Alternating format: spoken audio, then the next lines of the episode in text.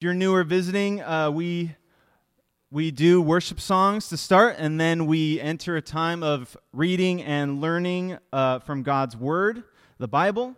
And this week is a great week to be here because we're starting a new series, and it'll be uh, a month long, four weeks, and we'll be in the book of Isaiah.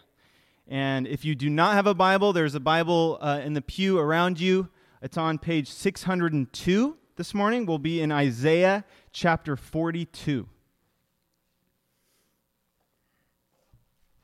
All right, once you're there, go ahead and stand up, and we're going to read Isaiah forty-two, verses one through nine, and then we'll pray, and then we'll sit back down. All right, Isaiah chapter forty-two, starting in verse one.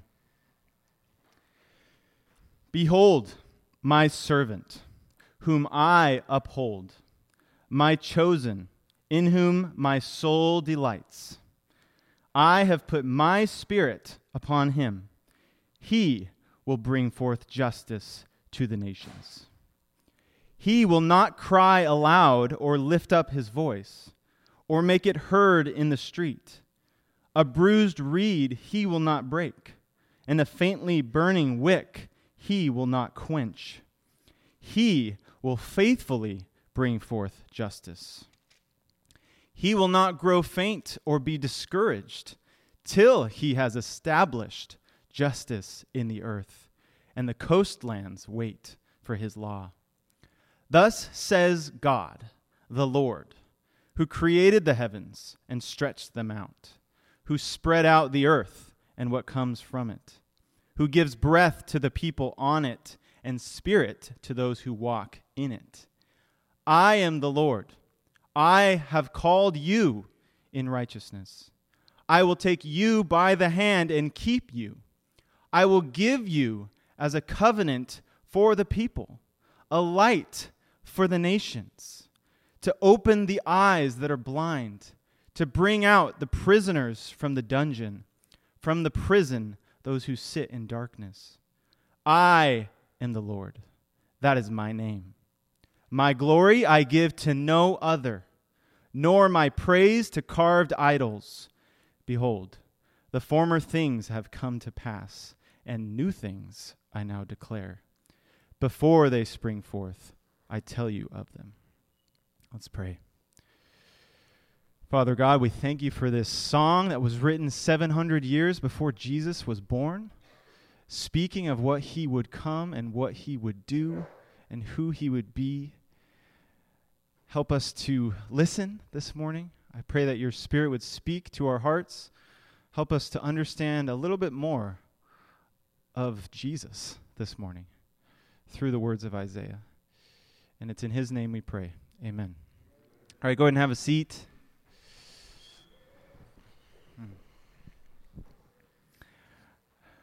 So, after Jesus rose from the dead, he appeared to two of his disciples that were commuting to a town just outside of Jerusalem called Emmaus. And at first, these two disciples, you know, Jesus is walking with them. They they didn't know it was Jesus. They had no idea that it was their Lord walking with them, risen from the dead. But right before their eyes were open and they realized who Jesus was, sitting right there in front of them, eating with them after he had died. Before they realized that, he said this. He said, "O foolish ones, and slow of heart to believe that all that the prophets have spoken, was it not necessary that the Christ should suffer these things and enter his glory?" And then it says, "Beginning with Moses and all the prophets, he interpreted to them in all the scriptures the things concerning himself." And so, Jesus turned to the only Bible that they had at the time, and he pointed out in every section the law of Moses, the Psalms, the prophets, everything that pointed to him. And so in all of the Old Testament, you know, you won't find many passages that speak of Jesus in more detail and more beauty than these four servant songs of Isaiah. These songs were written by the prophet Isaiah over one, uh, seven hundred years before Jesus was born on the earth. And it was during a rough time for Israel.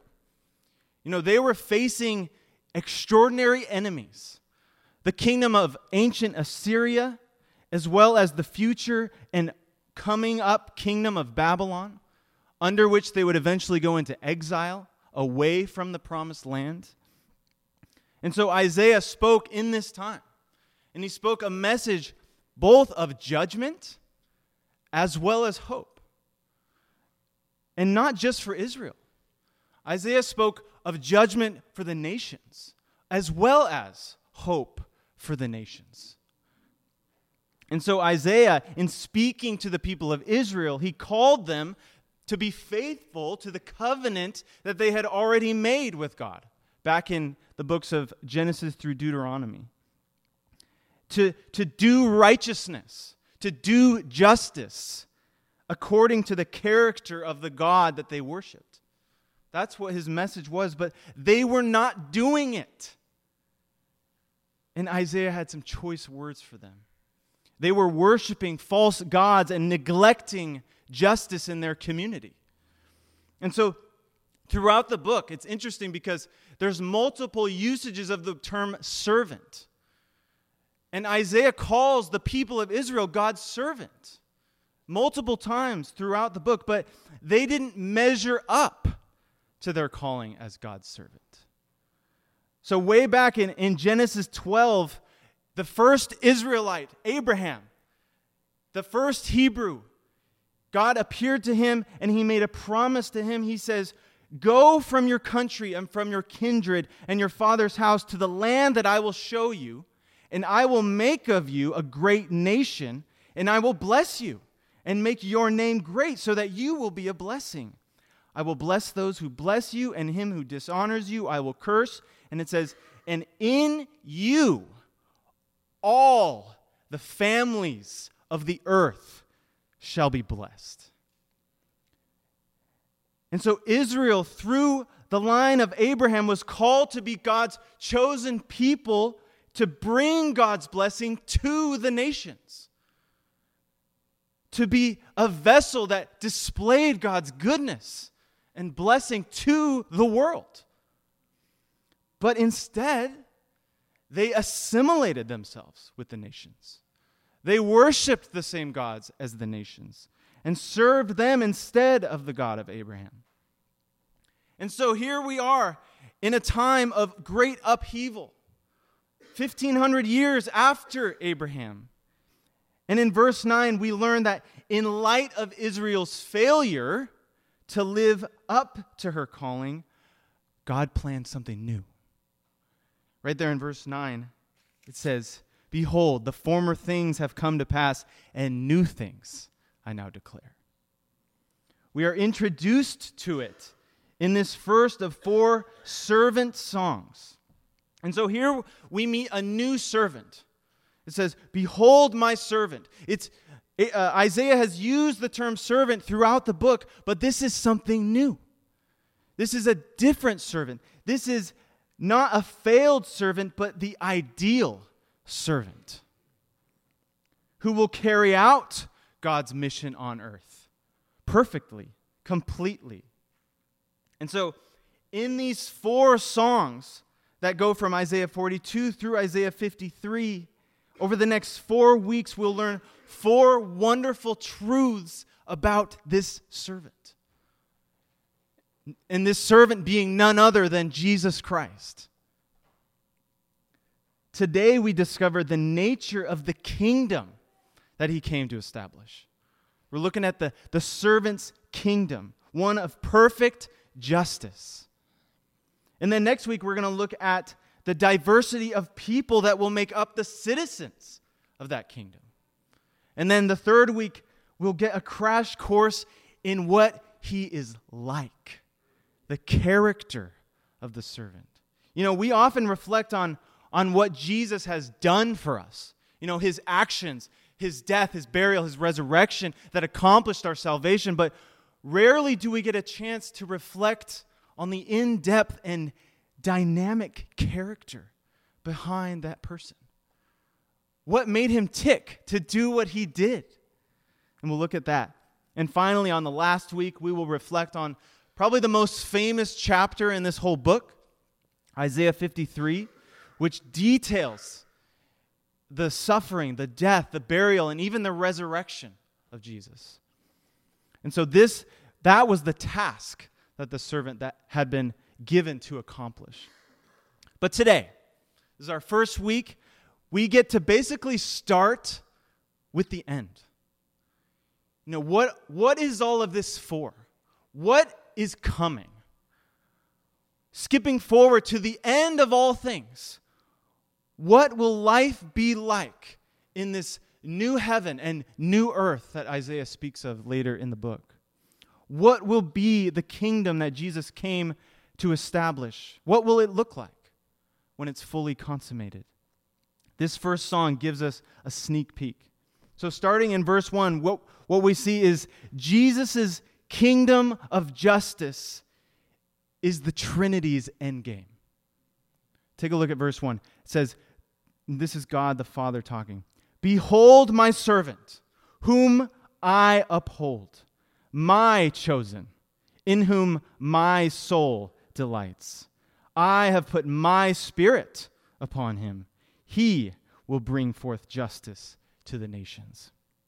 And so verse one basically is the gospel in miniature. It's, it's God saying, Jesus is the answer. He's the one. At the end of time, it'll be his kingdom that rules. And if we if we examine what the word gospel is, it means good news, but it, it's a proclamation. It's a it's like when you think of a herald back in ancient times. It's someone bringing news of a new kingdom with a new ruler, and that's what God is talking about right here. Listen up, something new. Gospel, there's a new kingdom that's going to be established. And so right out of the gate, Isaiah tells us that every person of the triune Godhead is involved in this, establishing a kingdom of justice ruled by Jesus. And so firstly, how do we how do we know this is Jesus? It's a good question. The New Testament constantly refers back to these songs when they seek to describe what Jesus did and who he was. So two examples are in Matthew three when Jesus gets baptized. You know, he's baptized by John the Baptist. He goes down in the water. He comes up. And then it says, the Spirit descended like a dove upon him. And then the Father spoke up through the clouds and said, this is my beloved Son, with whom I am well pleased. And basically quotes verse one. And then later, when Jesus goes up the, the Mount of Transfiguration with Peter, James, and John, and he is transfigured before them, and they get to see a window into his true glory, his true identity. His clothes become white like no bleach could ever do. And then God the Father speaks up again. He says, behold, this is my beloved Son, with whom I am well pleased. And then he adds on, listen to him.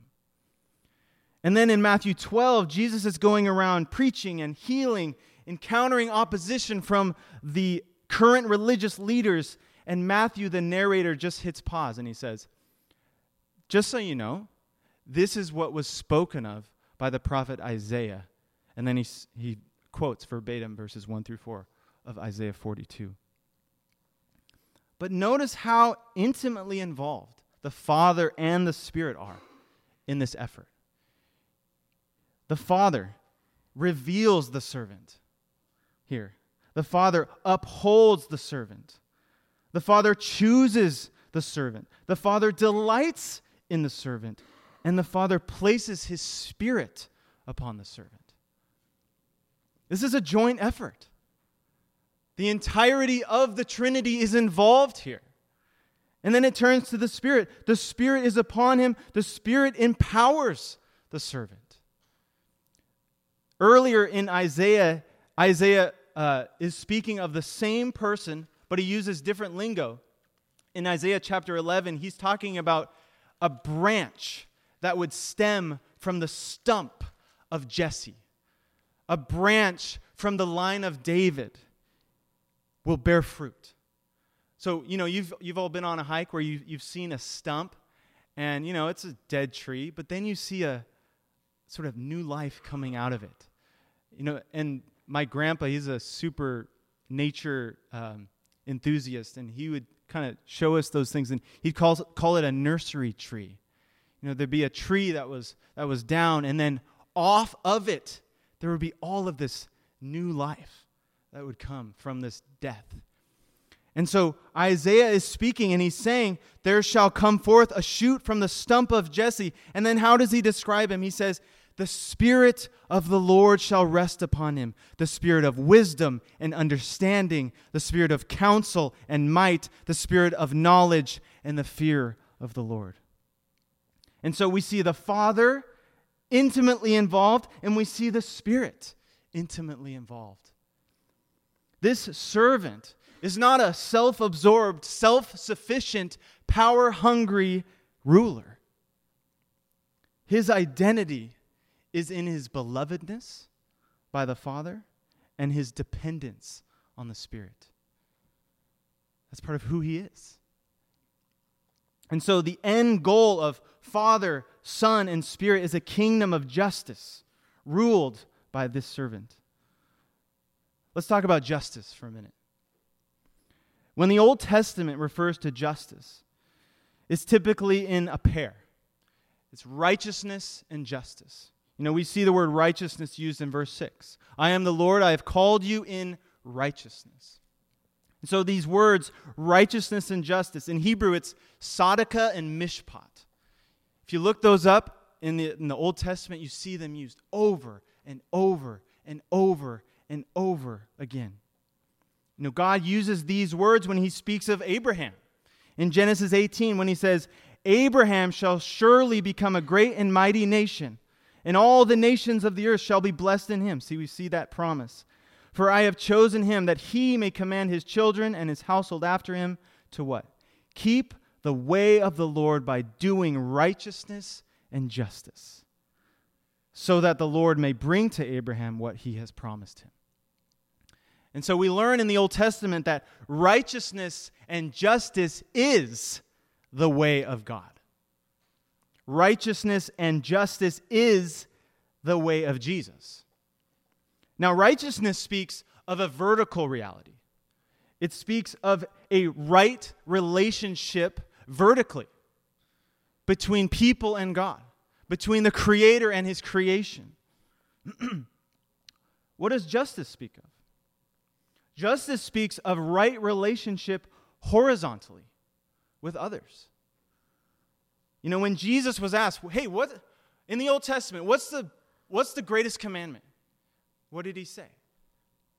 He said, well, the, the first commandment is this: love the Lord your God with all your heart, your soul, your mind, and your strength. But the second commandment is like it.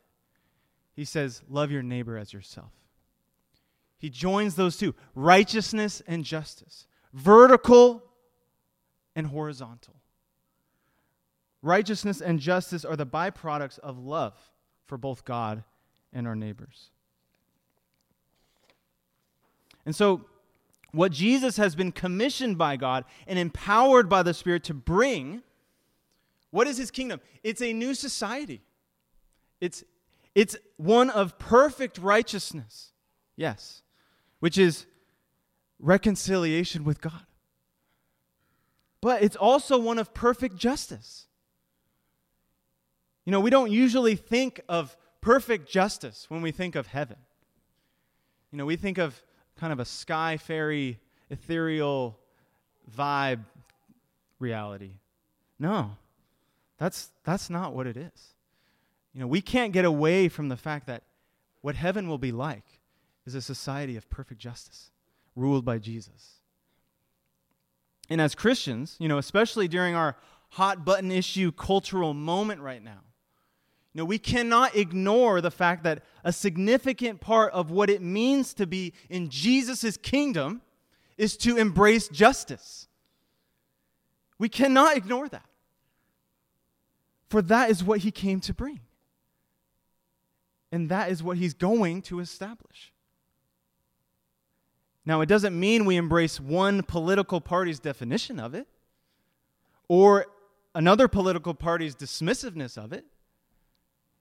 Jesus is going to bring it his way, which is what we discover next, verses two through four. What we see there is Jesus' kingdom of justice is coming his way. Verse two, it says, "He will not cry aloud or lift up his voice or make it heard in the street. A bruised reed he will not break, and a faintly burning wick he will not quench. He will faithfully bring forth justice. He will not grow faint or be discouraged till he has established justice in the earth, and the coastlands wait for his law." And so, in these verses, we see and we get little hints of, of what's to come. You know, we talked about the songs that we're going to look at in the next few weeks. We get hints of those too. We get hints of his character here. We get hints of his future suffering even. And the third and the fourth songs go into more detail about those things. But notice the assurance here. The assurance of this kingdom of justice. The word justice here is mentioned three times in four verses. And each time it, it doesn't just, you know, list it. it. It builds on the one before. It says, "He will bring forth justice" in verse one. And then in verse three, "He will faithfully bring forth justice." And then lastly in verse four, "He will not give up until he establishes justice in the earth." Now, you may have heard of the upside-down kingdom. You know, when Jesus talks in the New Testament, he, in the Gospels, he says, you know, the first shall be last, and the last shall be first. Or, the greatest of you shall be the least, and the least shall be the greatest. You know, this is the upside-down kingdom of Jesus. And we get a sneak peek in this song. When it says Jesus will establish justice in the earth, it means he will be the absolute ruler over all the earth. That's not nothing. I mean, that that's saying something. That, you know, just like we saw a few weeks ago in Philippians, that every knee will bow, it says, on heaven, on the earth, under the earth. Every tongue will confess Jesus Christ is Lord, to the glory of God the Father. The justice of Jesus is coming. But how is it going to come? How does he do it? He does it his way. And that's what we see in these verses. The power that Jesus wields is through humility. It's through suffering. Check it out. Verse two, "He will not cry aloud or lift up his voice or make it heard in the street." You know, Jesus wields power like no one ever has. He doesn't self-promote. You know, he doesn't bully. He doesn't rail on people on social media. He is, to use a word we never use, meek. He's meek. He, he is gentle and humble. And that's how he treats people too. Look at verse uh, three. "A bruised reed he will not break. A faintly burning wick he will not quench." You know, you might be a bruised reed. He won't break you. Y- you might be a faintly burning wick, barely hanging on to your faith. He will not quench you. The people, the, the governments, the, the companies, anyone who wants to exert power over you doesn't treat you like Jesus does. He's meek. He's gentle. And he's also long-suffering. Look at verse four. "He will not grow faint or be discouraged till he has established justice in the earth. You know, that word discouraged is bruised. Same word as, as what he will not break. Now, he's not going to break you if you're bruised, but he's also not going to be bruised. He's going to go through it. And what this speaks of, this, this threefold mention of justice, is this is going to take time and effort on his part. You know, Jesus could, he really could easily establish justice in the earth. Really quick. He could do it right now. If it didn't mean ending sin, injustice, and death without ending us. You know, the project that God embarked on from the time of the first sin in the garden was how to bring justice back to the earth without having to destroy us. That's the, that's the dilemma. It's not a problem for God to end injustice, but how to do that without having to end us, because injustice is here. And so suffering was introduced to the world when they sinned, and suffering was going to be the only way to end sin without ending us. And so Jesus signed up.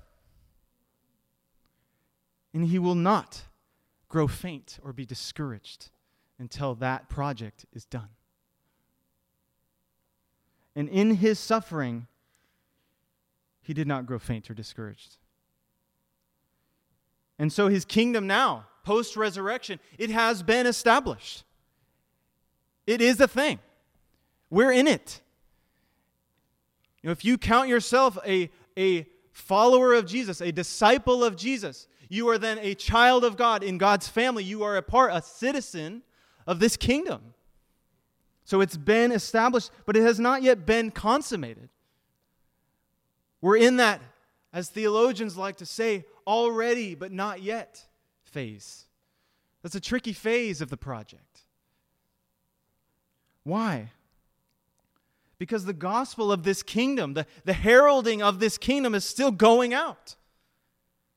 Where to? It says right there in verse four, the coastlands. You know, that's an Old Testament term for the ends of the earth. This just means the gospel needs to go where it, where it needs to go before the end. And Peter says that the only reason God hasn't wrapped things up yet is because he is patient. You know, he, he wants as many people as possible to experience life as it was meant to be. One, a, a society of perfect righteousness and justice. And so we've been brought into Jesus' kingdom. That's, that's why we're here. And so now, what are we to do? Are, are we to go into hiding? Are we to go into the mountains to await his return? No. Why? Because we are to not just spread this gospel through words, but we are also to embody this gospel. We are to embody this kingdom. We are to give people a taste of this now. We are like ambassadors of the future. A life obedient to the future Lord of the earth is good. It's the, it's the good life. Imagine if, you know, you guys like Costco, right? Especially on, well, weekends are busy, but they're the best samples. Ah, it's kind of tough. But imagine if the sample people at Costco didn't have actual samples for you to, like, eat. They just had, like, the box out, and they're like, it's so good. Trust me. It's awesome. You should buy this. I don't have any, any samples for you, but it's amazing. It's amazing. You should do it. It's great. Buy it. It's eleven ninety-nine. You'd just be like, eh, right? That would be lame. But that's what it would be like if all we did was, was tell people about the goodness of Jesus.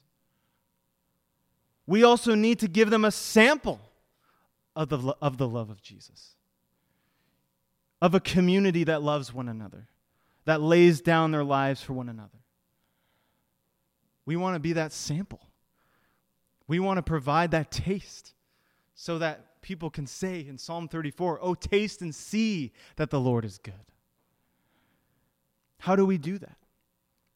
Well, the next few verses help help delineate what this means. Verses five through nine, what we find is Jesus' kingdom of justice defines justice.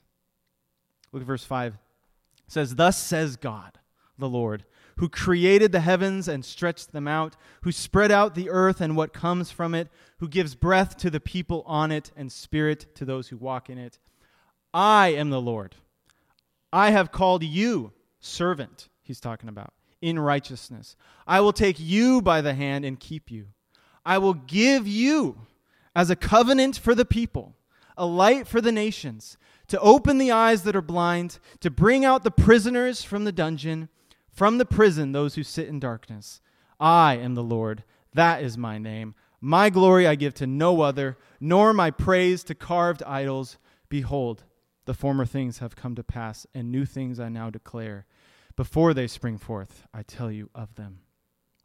And so this song, as you can see, a little bit of that is, is the context is a God-initiated court trial where God is putting himself forward as and wanting them to compare him to the idols. It's Yahweh God versus the idols that Israel was trusting in. Who's better? And God's like, "Let me answer that for you. I created the heavens. I stretched them out. I spread out the earth. I give breath to people and spirit to those who walk on the earth. I'm better." You know, he created the heavens and the earth. He created people and life. He defines what righteousness and justice is. He does.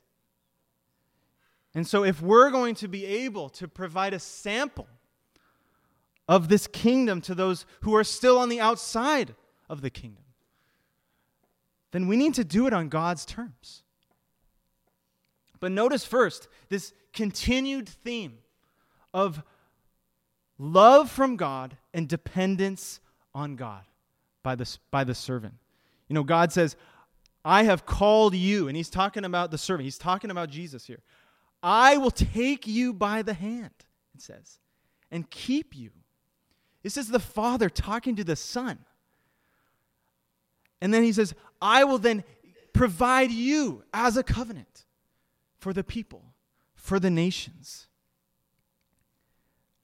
Isn't that amazing that, that God calls Jesus in righteousness? He takes Jesus by the hand and keeps him.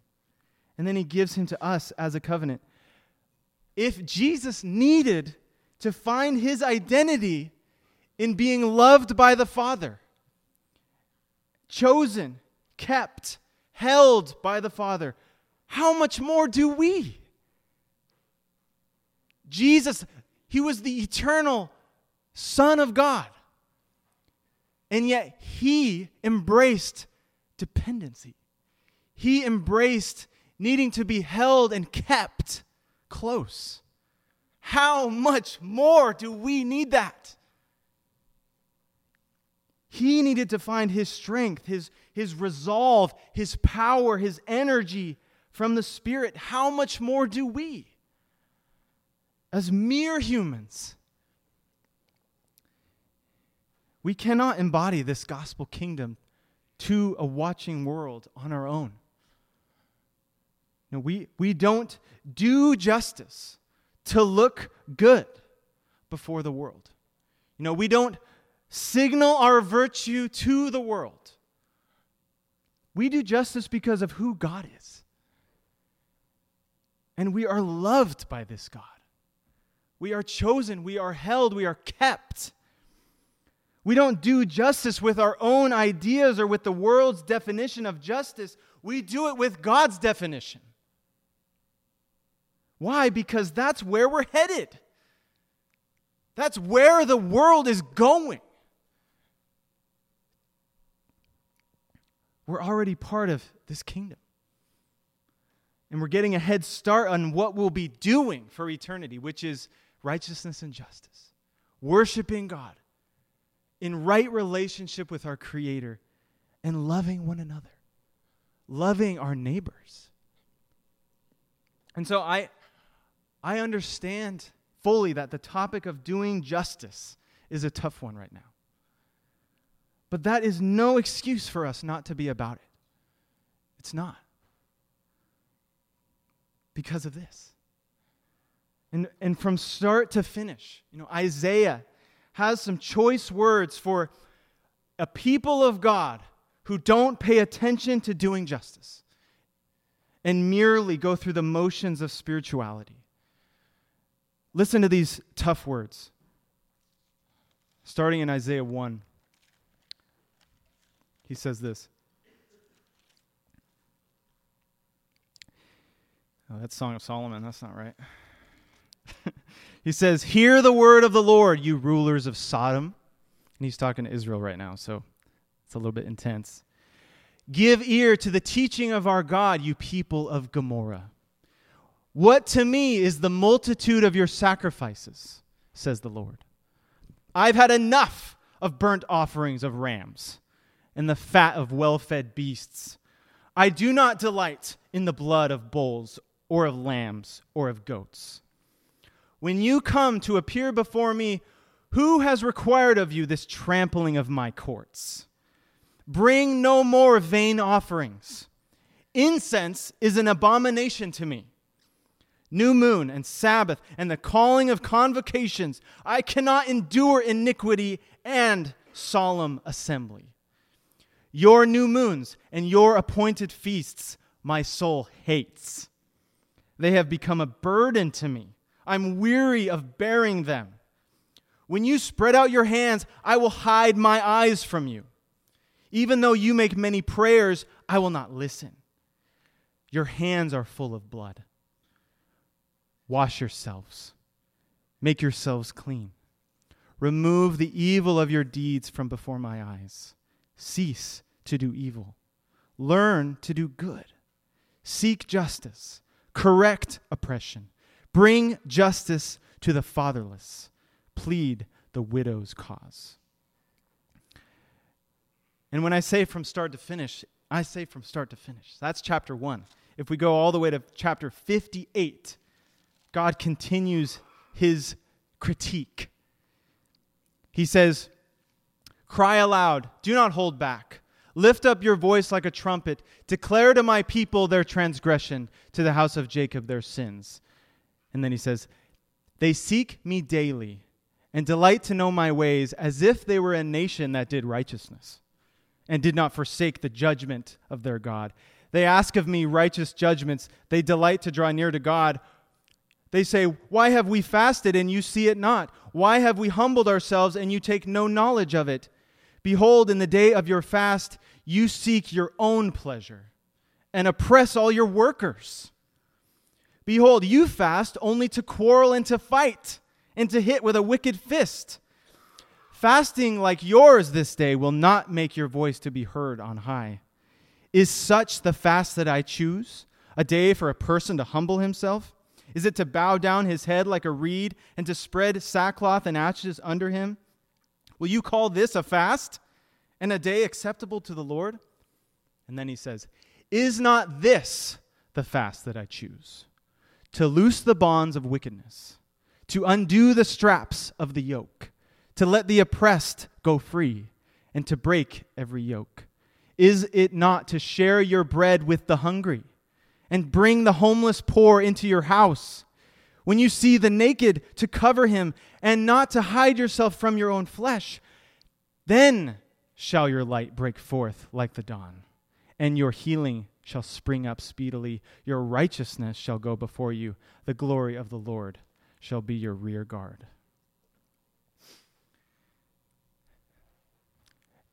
God defines justice. And so when we encounter the suffering of our world today, we should not, our knee-jerk reaction shouldn't be to compare the situation to our favorite political party's platform. Compare it to God's definition of justice. That's what's going to last forever. Don't dismiss justice as a leftist issue. It's not. It's a God issue. people who do righteousness and justice is who God is making us to be.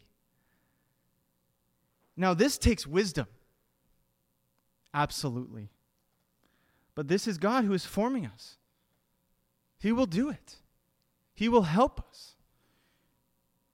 We, here in Capitol Hill, we can shine a confusing light to the world. As people who both love God desperately and put Him at the center of our community and of our lives, and yet love our neighbors passionately. We can and have to do both, because it's only out of the love of God that we can rightly love our neighbors. Will we fit? Will we fit any political party mold? No, we won't. Will we get flack from both sides? If we do, if we're doing it right, we will.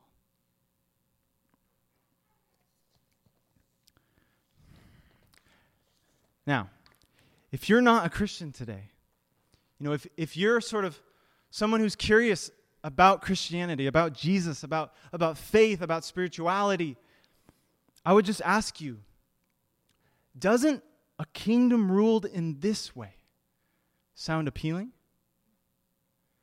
A, a leader who, who didn't pursue power at all costs, but in humility and through suffering was vindicated and given all authority because he deserves it and can handle it. Not many people can handle power. Jesus can. This is who Jesus is. This is his God-ordained destiny. And he wants you to be part of it. None of the political platforms of today or a hundred years from now will be able to compare with the platform of Jesus. He created you. He loves you. He was willing to empty himself of everything to pursue and purchase salvation for you by his own suffering and death. He now invites you into the kingdom, into that family, to be a servant of the servant. One of the beautiful things about the book of Isaiah is in the last third, Isaiah is split up into three thirds. It's sort of the sovereign king, the saving king, and the sending king. The last third is about the servants of the servant who will go. And that's where we find how beautiful are the feet of those who bring good news. And that's what we can be, servants of the servant. We can be servants because he is a servant. We can be disciples because he was discipled. He submitted himself to the Father. We can submit ourselves to him. And so for those of us who are Christians, who I want to encourage you, don't be afraid of the word justice. Embrace it. Remember your identity as God's beloved, and your power as Spirit-given.